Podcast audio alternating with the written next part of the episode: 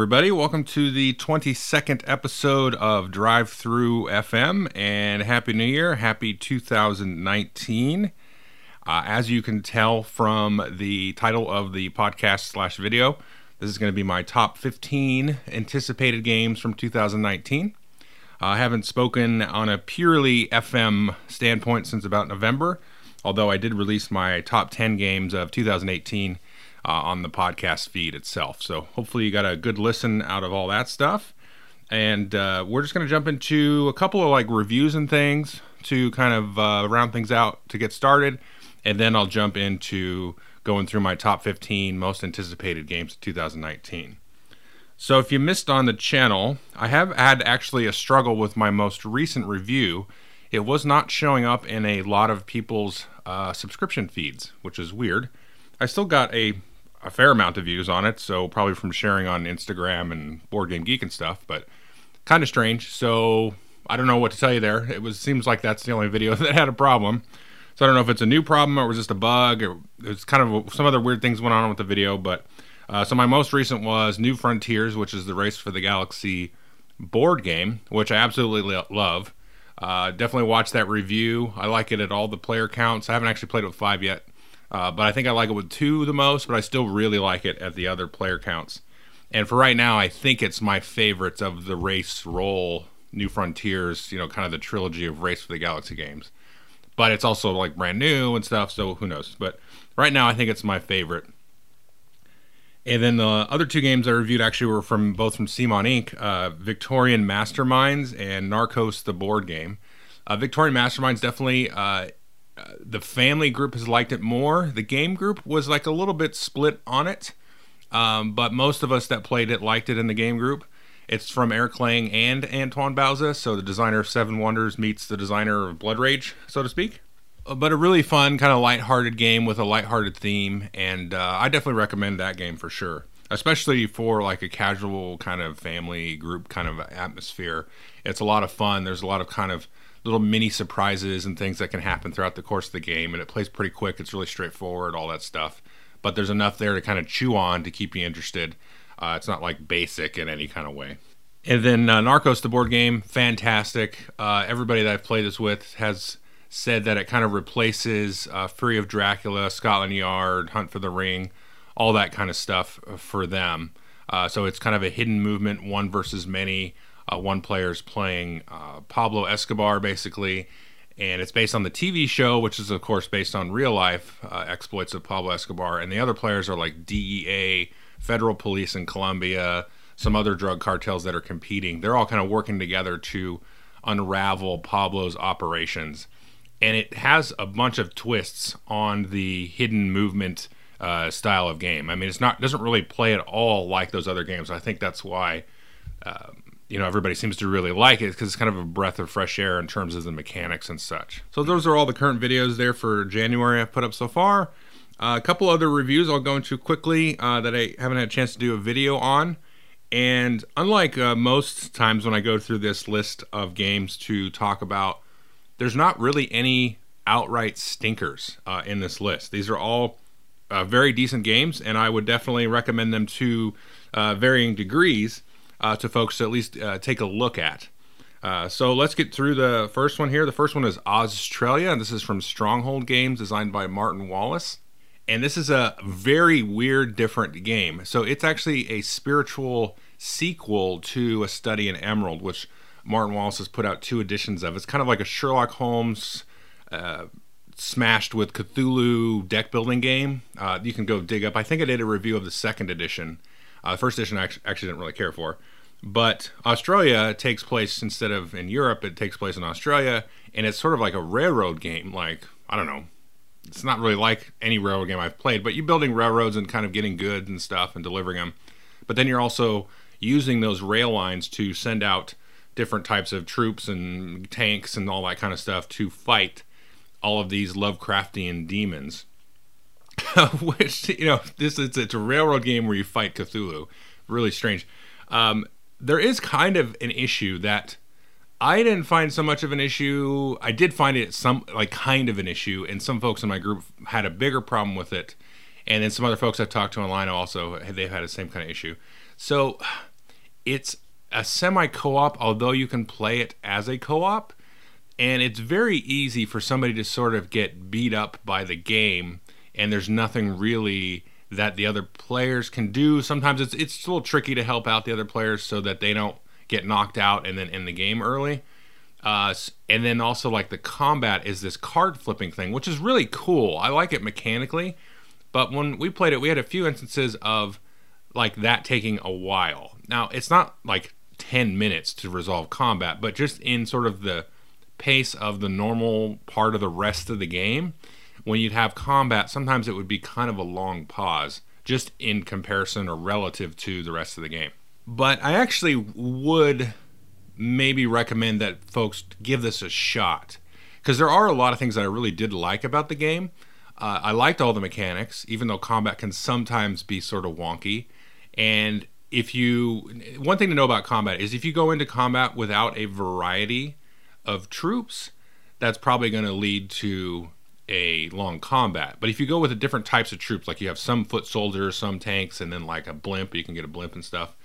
Uh, if you have a variety there, it's going to be a little bit more interesting. So, and the rules do tell you that, but sometimes you just you don't really have a choice, or you just kind of forget, and you really want to take this thing out and so on. So you can get in kind of a slog. Um, but if you played it as a full co-op, which I haven't didn't have a chance to do, that I think actually might be a pretty fun game. You kind of increase the difficulty of the game because during the course of the game, the Cthulhu monsters and stuff will come and try to ransack your different farms and stuff that you build around your rail line.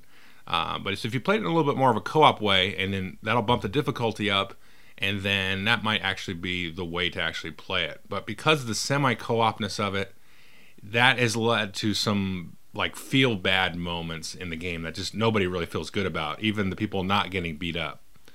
So, but I recommend it because it's so different, and well, I don't recommend it, but I recommend people try it. But it's so different and everything; it's it's worth trying. So that's AuZtralia from Stronghold Games. Uh, the next game is Newton. This is from CMON Inc. And this is from the designers of, well, several different games. A couple of these designers kind of have helped out. I think on, I might get some of these wrongs, like Marco Polo, Tzolk'in, uh, Lorenzo, and a few other games. So they kind of like a little group of designers out there. And Newton I really liked as well. It this it's very abstract. It's kind of my one sort of caveat to it. And I don't mind the abstractness of it but you're playing these cards, activating these powers, and moving stuff on like, I don't know, half a dozen different tracks and things. And then kind of building up a collection of these icons as you play cards. You'll play them over a few courses of rounds, and then you'll take one of the cards you played that round and kind of tuck it under your board, and the icon on that will stay available. And so that'll kind of uh, power up other cards played with that icon and so on later in the game. So I think anybody that really likes a kind of a mechanics heavy, sort of point salady kind of euro. It is kind of a point salad. Uh, then you you would definitely uh, like Newton, and I liked it uh, well enough. But it is it did kind of lean a little bit on the abstract side for me to like wholeheartedly recommend it because um, it's like you're just sort of juggling all of these different tracks, and like sometimes you're sending out little explorers to go out and like visit different universities, and you have like little students on this other track, and they're kind of going up this sort of tech tree thing and then you're collecting different kinds of books on your player board and so on. So it does come across feeling very, very abstract by uh, the end of the game. And there's like a bunch of varieties and setups, and you shuffle up tiles for end game bonus points and all that kind of stuff. But it definitely is nowhere near a bad game or anything. It's it's very solid, very well put together. And again, I definitely recommend folks try it with the caveat that it's pretty abstract. So that's Newton there from CMON. Uh, the next game we're going to talk about here, we've got two more, is Carpe Diem. This is from Stefan Feld. And this kind of trickled out, at least over in the United States, at the end of last year, uh, right about now. I believe it had a wider release there in Europe. And this is kind of a co published from Ravensburger and Alea. And if you listen to my top 10 of uh, 2018, you'll know that Forum Trajanum uh, was on my, my top of last year and this one uh, would not make it on my top of last year, but it's still like a pretty good game. Uh, it has a very interesting uh, mechanic that I've not really seen, where you sort of are on like kind of a rondel. Uh, there is a thread on Board Game Geek to make it simpler than I probably could explain it, but you move these little pawns kind of back and forth across this circle, and then you can take tiles and then you take tiles and you're going to add them to like your little boards. So if you're thinking of like a Tetris or maybe kind of like patchwork from Uwe Rosenberg, although the way you put stuff together is not like that. It's almost like doing your own little Carcassonne board in front of you. And you get little bonuses and things and uh, trigger special abilities and all that. Now there's a thread on Board Game Geek that actually makes it says it's easier to just kind of move stuff around a circle clockwise.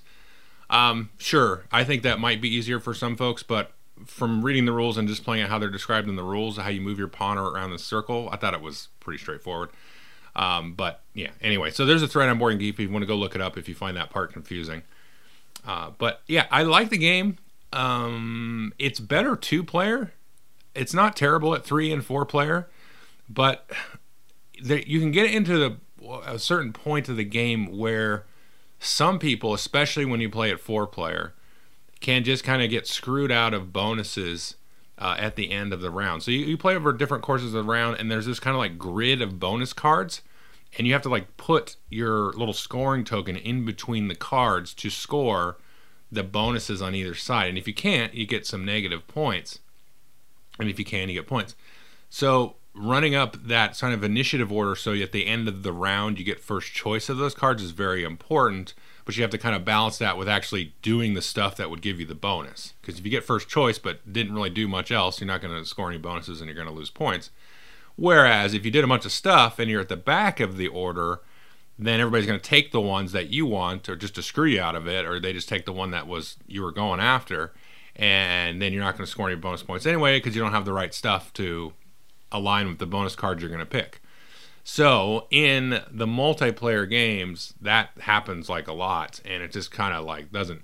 It feels like you can't really uh, get around that, and then it comes becomes a sort of a little bit of an AP situation where you're just sort of mathing out stuff and doing it. But in a two-player game, it does work a little bit better. I mean, it does scale fine because you add more tiles for more players, but it seemed like in a two-player game you can sort of stay out of each other's way a little bit and then be more precise in your attacks and in your pre- preventing of you know what the other player's doing.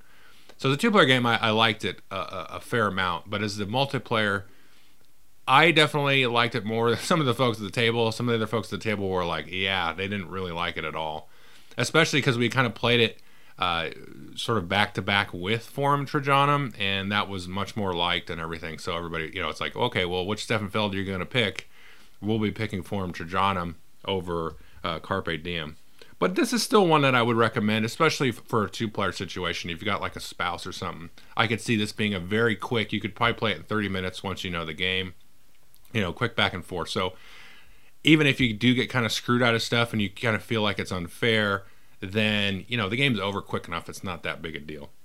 But that's Carpe Diem. It definitely didn't blow me away, but it also didn't like you know tick me off or anything either. And then the last game we're going to talk about is Beta Colony. This is from Rio Grande Games, from the designers of Fleet and a few other different games that they've come out with over the last few years. And this is, has a really cool central mechanic that I would really like to see uh, repeated in a different game.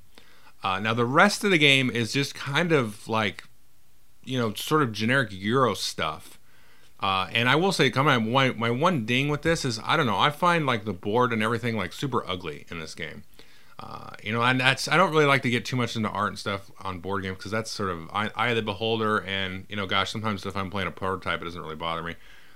But uh, so kind of talking out of both sides of my mouth there. But I don't know. I just don't really like the look of the board and everything because I kind of feel like they could have done more with it, like develop the art and stuff more.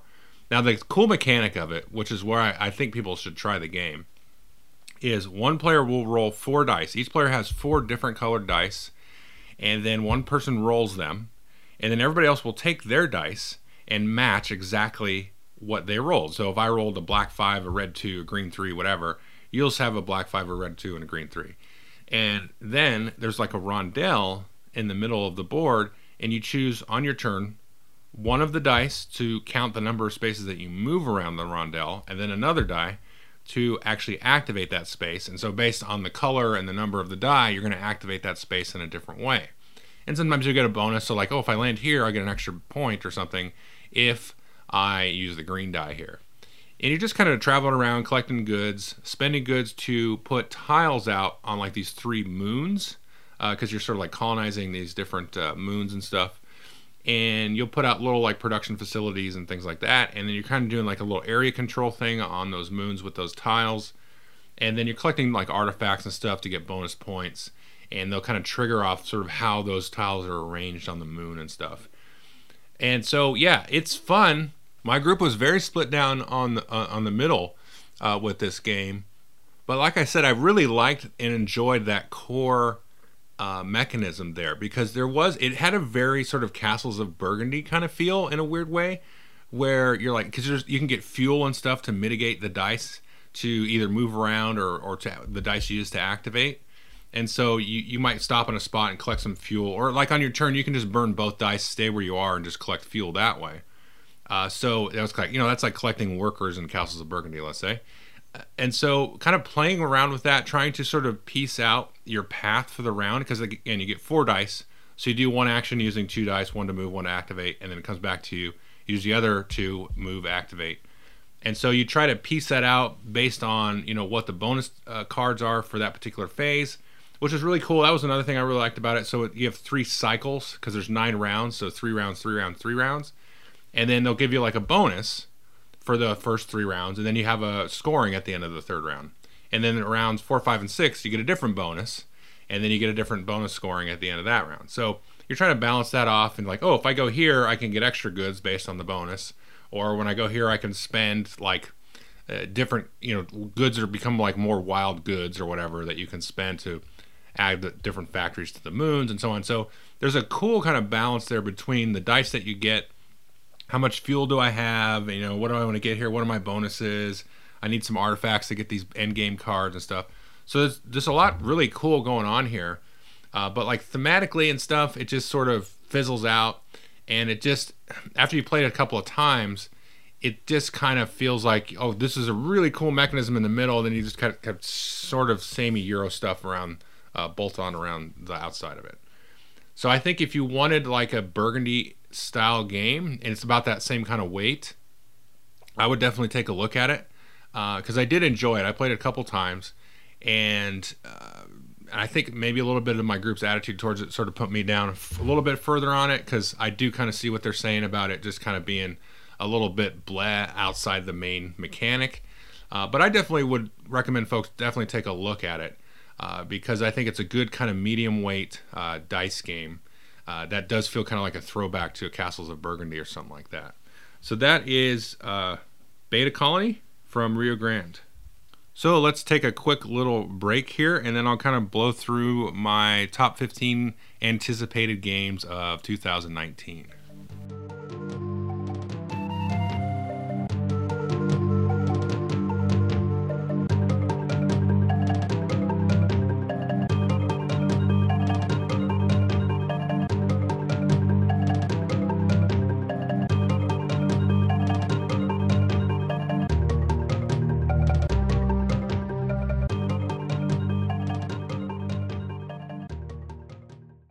Okay, welcome back. So let's go through my top 15 uh, games of uh, 2019. And uh, 15 is kind of an odd number, but I just kind of arrived at that. I had a couple more, um, and then I was just kind of, you know, okay, am I really anticipating this that much? And so I just kind of happened to land right about the 15 mark. And I thought, well, that's a nice, fine cutoff. So let's jump into it. And so the first one, number 15, these are these are kind of in order. It was I tried to put them in some kind of order. Uh, now some of these I should say I have played once. I don't think I played any, any of these more than once, like at Gen Con and stuff like that. Uh, some of these I have, I'm looking at them. I haven't actually had a chance to follow up and play them. Uh, and uh, some of them were on the list and they showed up. So I'm like, oh, that's fortuitous. And then some of these are not coming out for a little while.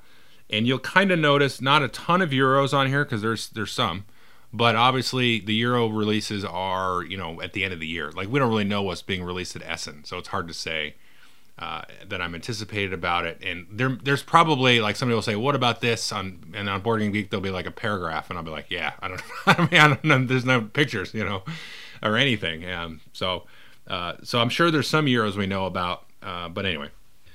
So the number 15, back on track, is Thunderstone Quest expansions. And I just kind of did a general category for that because there's a couple kind of coming out. I know that the co op expansion, the solo co op expansion, is coming out. I know that there's another sort of uh, add on pack, like a sixth sort of quest line and stuff like that. I'm not quite sure how those are being released because they did Kickstarters and then there's sort of a little bit of back and forth about how they release them in retail and stuff. And I didn't back the the newest Kickstarter for it.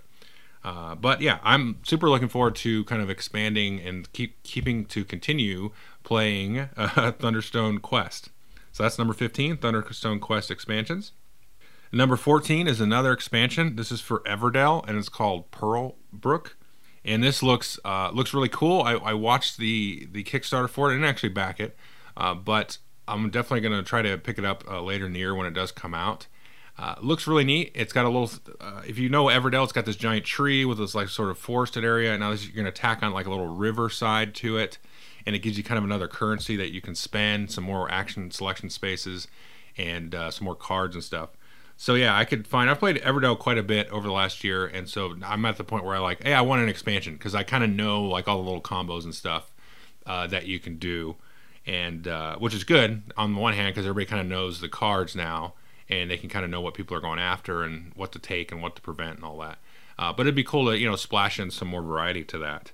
Uh, so that's Everdell Pearlbrook, number 14. Now number 13 is this one kind of shouldn't count, but it's Eclipse Second Edition, and so yeah, I I've really been looking forward to this coming out because uh, it's got some of the expansions built in, little upgraded components and everything. Uh, the gameplay, from what I understand, is pretty much the same. And I've been kind of hankering to play Eclipse. I mean, my kind of Space 4X of choice right now is uh, Forbidden Stars, which I haven't had a chance to play, I think, at all this past year. No, I didn't play it at all. But I've been hankering to play it, so that's a good sign. So I would like to try to play it this year. We've talked about a little bit in the group playing Forbidden Stars. I would like to get back and play Eclipse again, and uh, you know that's something that's been brought up in the group and mentioned as a desire to play. So I'm I'm excited about playing Eclipse Second Edition to kind of round out a little bit of the rough edges, I think. And uh, yeah, so that's number 13, Eclipse Second Edition. Number 12 is from Gale Force 9. I think it was a little bit delayed. There was some thought it would come out last year. And this is Aliens Another Glorious Day in the Corps. So this is basically uh, looks like a co-op dungeon crawl set in the sort of time of the second Aliens movie, and so which is a great movie. I love that movie, and it would be really fun to play an Aliens themed game, which I have not played. I know there's been some over the years, but I have not played an Aliens themed game. So I'm curious if uh, Gale Force Nine can pull this off. Uh, I know that they've had some their development folks leave and stuff, but I think hopefully this is their whoever's still there is is good and they haven't really disappointed me too much with any of their games that they've come out with. Uh, so I'm excited to, play it. I they've got the Aliens IP. It's a co-op dungeon crawl, which is you know those are a dime a dozen, but those are fun. And you know it's got the Gale Force Nine backing it, so they'll probably do something kind of interesting and different with it. So that's Aliens: Another Glorious Day in the Corps. Number 11 is Hellboy, and this is coming out for Mantic Games and I'm not really into the Hellboy IP. I just, you know, whatever. Just like you can't like love everything. So Hellboy seems like a cool thing. I don't know. the movies were kind of fun. But the designer is James Hewitt, who's done a lot of games that I've enjoyed. He's, he did the original Warhammer Quest Silver Tower. He's done uh, Dreadball. He did, let's see, did Gorechosen. He just he's done a few games on this kind of miniature skirmish, small box games that I've really liked and he always has some kind of cool twist and wrinkle, some fun mechanic in there. And so it's Hellboy. I like the art and stuff of Hellboy. I like the look of it. And I like kind of the vibe of it. It's sort of a silly, weird, sort of superhero thing, but not really, you know. It's Hellboy, right? Um, so, yeah, I'm excited to try this and check it out and see if uh, there's anything kind of interesting or different about uh, Hellboy. So, again, this is Hellboy. I think it's coming out later in the year. They had a Kickstarter and stuff uh, last year, and it funded pretty successfully. Now, number 10 is actually a redo of an older game. This is called Samurai Battles. Now, this is a Richard Borg commands and colors system. And I actually have a review for the old version of Samurai Battles. That was a weird kind of hybrid game. It had two modes. It had the commands and colors mode, and this uh, I can't remember the system. It's a Russian company that did it, Zavita, and that had a really interesting system as well. Now this is being published by GMT, and it's not going to use miniatures. It's going to use stickered blocks. Now I really liked Samurai Battles. If I have to pick my favorite Command and Colors series, it's going to be Battlelore, the second edition. But I think I haven't thought about it too hard. But my second or third favorite would be Samurai Battles. It had some really interesting little wrinkles on mechanics, some of which you can actually see kind of uh, evolve into uh, what Battlelore has with the way they did the magic system in the second one. But they have a kind of a morale system and stuff like that, and there's like a way of like breaking uh, the troops and all that. If you go look at my review of Samurai Battles, you'll kind of get some of the details there. It's a really old, terrible, crappy review, but I like the stickered blocks. I find that as a really interesting the look and feel of it. Like I don't know, like a lot of people like, well, why wouldn't you like miniatures more than stickered blocks? I don't know what it is. I really like the aesthetic and the feel of these big chunky colored blocks. And the art is usually very smartly done on the stickers and stuff. And uh, I don't know, I just I just really like that, and uh, I'm excited to see uh, this system come out because this system works really well. This sort of the theme and the uh, the type of combat that you have with like a little bit of ranged archer combat and a lot of melee combat and stuff. And the, the way that the command and color system sort of feels thematically i think fits this sort of time frame and this kind of battle uh, pretty well. So that's samurai battles. Definitely looking forward to that from gmt games number nine is the shadows of brimstone forbidden fortress. So if you've been listening to the channel for a while you know i'm a huge shadows of brimstone fan. I've become more and more of a fan over the years. Uh, this is sort of the second launch or reissue of the system. Now, Shadows of Brimstone was set kind of in the Old West, but then you would explore caves and find different dimensions, and you'd get this black stone, and uh, uh, you know, he would like get crazy magical bullets in your pistols and all this stuff. Like my character in the games we've been playing is a nun that wields a giant shotgun and all this stuff.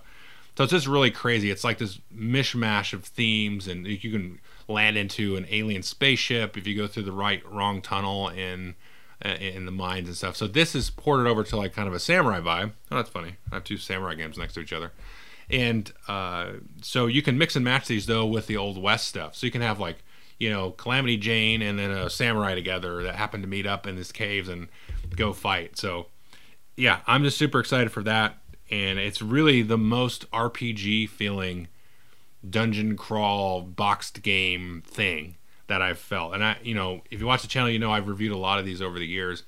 Um, Blackstone Fortress obviously was my game of the year last year. Uh, but still, Shadows of Brimstone is like the most role playing feeling of these kind of games with just all the wacky, crazy stuff that can happen. You've got character sheets and experience points and different inventory, and, and really, I almost wish they didn't have cards and for everything in the game. I could just throw the cards out, give me like a player's manual, and give me a character sheet, and I will still just play the same mechanics, you know, that you've got in the box.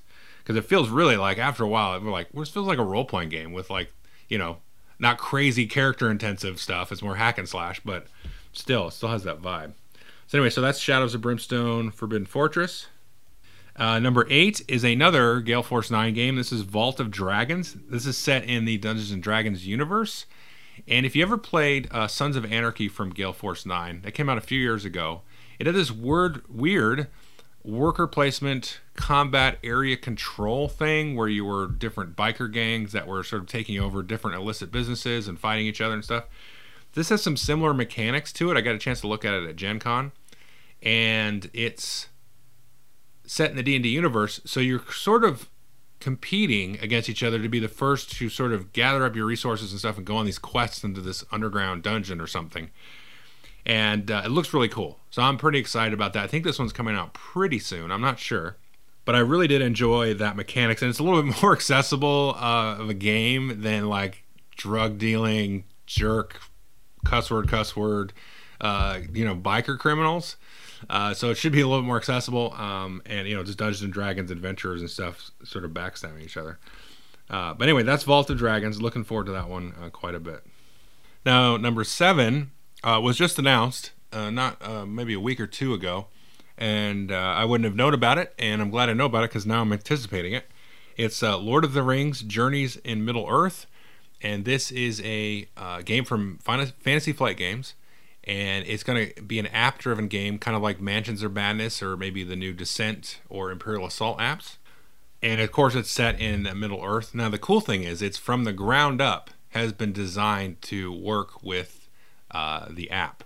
So, out of those three games that I mentioned, Mansions of Madness, Descent, Imperial Assault, definitely the best of those in terms of the app play is Mansions of Madness. I still like Imperial Assault for you know the normal game and the skirmish stuff, but if just talking about the app and how it works and how that gameplay works, Mansions of Madness is just crushes those other two, and it's really a, a fun, good time, and I think it's the best uh, sort of integrated kind of app game. I get, I think so. I mean, you can take stuff like Chronicles of Crime and stuff like that. That's really good too, but the app like is the game, I guess, more in Mansions of Madness. I don't know. It's like a little bit more uh, rooted in there. Like it has its little tentacles in the gameplay more.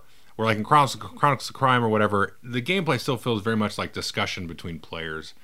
Whereas, and it's just kind of scripted there and just displayed. Where the app in Mansions of Madness is really doing some thinking, kind of behind the scenes, uh, and a little bit more reacting. I guess I don't know. I have to, I have to think about that a little bit. But I think because Journeys in Middle Earth is kind of designed with that same thing in mind, we might get a really good uh, similar feel uh, to Mansions of Madness as what we might get in Journeys in Middle Earth. So I'm pretty excited about that see how how much they really kind of push the envelope with the app driven stuff, and it's Lord of the Rings, which I like. So that's number seven, uh, Lord of the Rings: Journeys in Middle Earth. Uh, number six is Gugong, and this is being brought over by Tasty Minstrel Games. I think this is the well, this isn't the only Euro, but it's one of the few Euros on this list. This is coming really soon, uh, so I'm very excited about that. Um, some of my group uh, mates had uh, the chance to play it over at a convention over in the Seattle area uh, at the end of last year. I didn't have a chance to go to that, um, but it's from the same designer as uh, Hansa Teutonica and uh, Firenze, I think was the other game I liked of his. So yeah, I'm always pretty excited about his stuff just to kind of see what he what he's doing. And, and honestly, that's the only reason I'm excited about it. Uh, is on based on word of mouth from some of my friends, and then it's from the same designer as Hansa Teutonica. So I'm like, well, okay, if you guys liked it, we all we all like Hansa Teutonica, and so this should be a good one, good time to play. So that's Gugong. Again, it's being brought over by Tasty Minstrel here pretty soon. Uh, number five is from Awaken Realms, and this is uh, Tainted Grail. This was on Kickstarter right at the end of last year.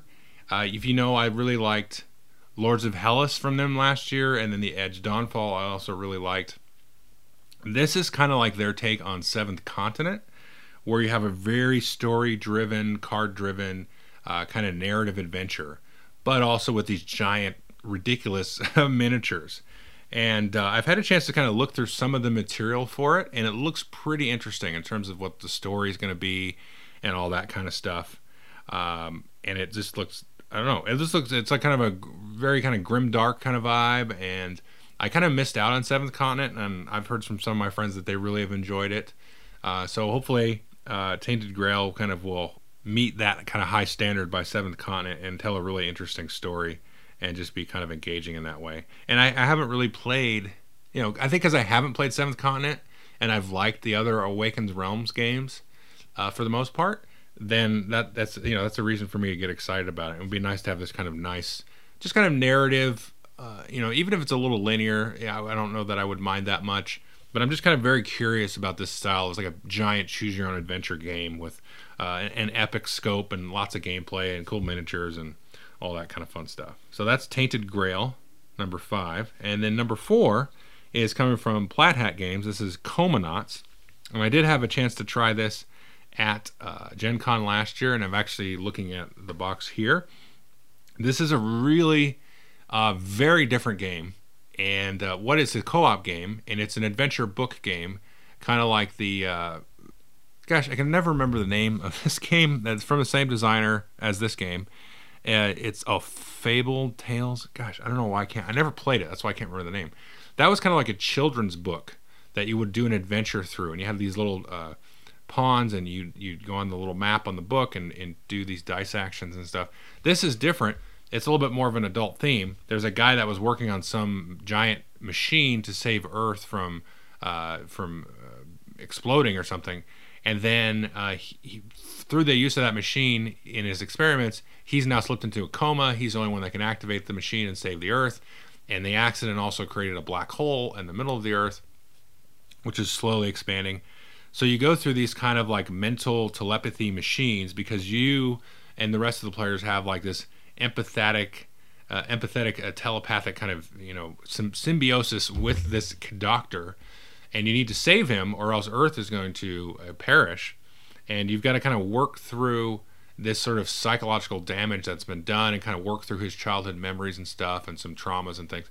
So it's really interesting game, uh, and I'm very excited to get this to the table really soon and play through it and just kind of work through the story of it and and all that kind of stuff and just kind of experience that uh, in a different way. I've gotten through the rules now uh, more formally and stuff, so I'm I'm still just as excited about it. That's number four, Comanauts. Uh, number three is Underwater Cities, and this is being brought over by Rio Grande Games. And I had a chance to play this uh, once uh, last year, and uh, and I'm really excited for this one. This one would have been high up my list of 2018 games. I think if I'd had a chance to play it a little bit more, and also if it was out, you know, it's not really out in the United States. I don't really count it as 2018 because it's nowhere to exist, even though it says on Board Game Geek it's 2018. Um, so it's really cool, like a worker placement card game, and uh, yeah, it's I mean, I can already recommend this. Like, I want to play it some more to kind of be more formal in my reviewing or whatever. Um, but yeah, I definitely recommend uh, Underwater Cities 100%. If you like a good, uh, you know, solid, heavy ish, not super heavy, but it's a little heavy, Euro with some really smart, innovative mechanics, uh, definitely take a look at Underwater Cities. And it's really pretty to look at and everything, too. So that's number three, Underwater Cities. Uh, number two is Claustrophobia 1643. Uh, this is one I did back on Kickstarter. Uh, it's I should actually have it in uh, when this goes live. In my I might actually actually have it by the time this actually goes live. Uh, yeah, so Claustrophobia, the original one, is a two-player sort of dungeon crawl, just head-to-head. That's it. One player plays like a demon, the other one controls a party of characters, and you work through some scenarios. It's just kind of a head-to-head combat game. It's more of a skirmish combat game than a dungeon crawl, although it's kind of both. So I'm very much uh, looking forward to the new edition of it. It looks fantastic. Uh, the miniatures aren't pre-painted like they were in the original. It looks like there's some solid updates to the mechanics with the card play and the dice play. It's kind of like you're playing uh, Kingsburg or something, or gosh, I don't know. What are some other games like like Alien Frontiers? But it's like a dungeon crawl, so it's got some real interesting streamlined mechanics, or like uh, Warhammer Quest Silver Tower, you know that that sort of thing. So anyway, very much looking forward to that. Claustrophobia 1643. That's my number two. Uh, number one, which I also backed on Kickstarter, is Time of Legends Joan of Arc. I had a chance to play this also at Gen Con, and it kind of blew me out of the water. It's a very small scale uh, miniatures combat game. You have giant hexes and stuff that you're on, and it's sort of like playing like Battle Lore or something. So uh, you know, they're smaller scale than like a 28 millimeter, and so you have these different like clumps of troops and units and stuff. But the amount of like narrative and just the wrinkles and stuff that you can do in the different scenarios is just amazing. Uh, it's very thematic, and the way that the different thematic wrinkles in the different scenarios work and how they translate kind of mechanically, I thought was just awesome. I mean, the miniatures themselves look really cool. The like different terrain pieces and the uh, the different uh, tiles and the cards and everything, and the way that the just the general system works, and the back and forth of uh, you have like this. I don't remember what it's called because I don't have the game, but there's like this sort of like initiative track, like you like push and pull to get kind of steal initiative and stuff. So there was like it kind of like similar to claustrophobia. there's like some really smart Euro like mechanics in this you know combat game. Uh, and with a lot of theme in this particular case, in terms of you know, like I said, the way that you can kind of do a bunch of the narrative stuff. Uh, the, the one takeaway from it was like when we played it and we got done, it was like, yeah, we were competing, but we still really felt like we were telling a story uh, over the course of the game, and that's kind of the, the one the one thing I really have enjoyed about playing miniatures games over the last couple of years is when you can get a game in that's still very like a competition, but you both players are still invested in the narrative as well as just the mechanics and winning. and so the narrative itself I thought was really cool. So I'm like, this is good because this is this is getting to kind of the stuff that some of the Age of Sigmar, Necromunda, uh, Frostgrave kind of thing uh, gets at is that real steeping, strong narrative bite with some you know smart gameplay and smart mechanics. So okay, that's uh, my top 15 uh, anticipated games from 2019. Uh, I do I do have an honorable mention: the Mother of Dragons uh, expansion for Game of Thrones. Uh, we're probably going to try to play that here in the next month. Um, but uh, but I've, I've kind of had that for a couple of weeks, so I didn't really feel like putting it on the on the list. Uh, I have had a chance to glance at the rules and stuff. It looks really cool. So we're going to try to play. Uh, well, actually, we might try to play it next week and do a, a lower player count because the expansion supposedly fixes some of the issues playing with less than six. So we'll see. but yeah, so that's the top 15 plus the honorable mention. I hope folks have a nice, a good uh, 2019. I hope everybody has a good luck with the Gen Con housing, which is coming up in a couple of days. And uh, well, I'm crossing my fingers for a good spot so I can get a good, good room. And uh, anyway, so uh, I've gotten screwed kind of the last couple of years out of that, which is uh, which whatever. Now that I've spoken out loud about it, it's probably some karma coming my way. But anyway, hope everybody has a good year. Uh, take care of yourselves and uh, definitely leave any comments and games that you're looking forward to. Maybe that I didn't mention because uh, yeah, because I like I said, it's hard to know what's coming out, and a lot of times they don't announce stuff until that year or you know. This is coming out in two months or next month because it's you don't want to announce stuff too soon, right? Because then people will forget. So that is it. Have a good one. Thanks.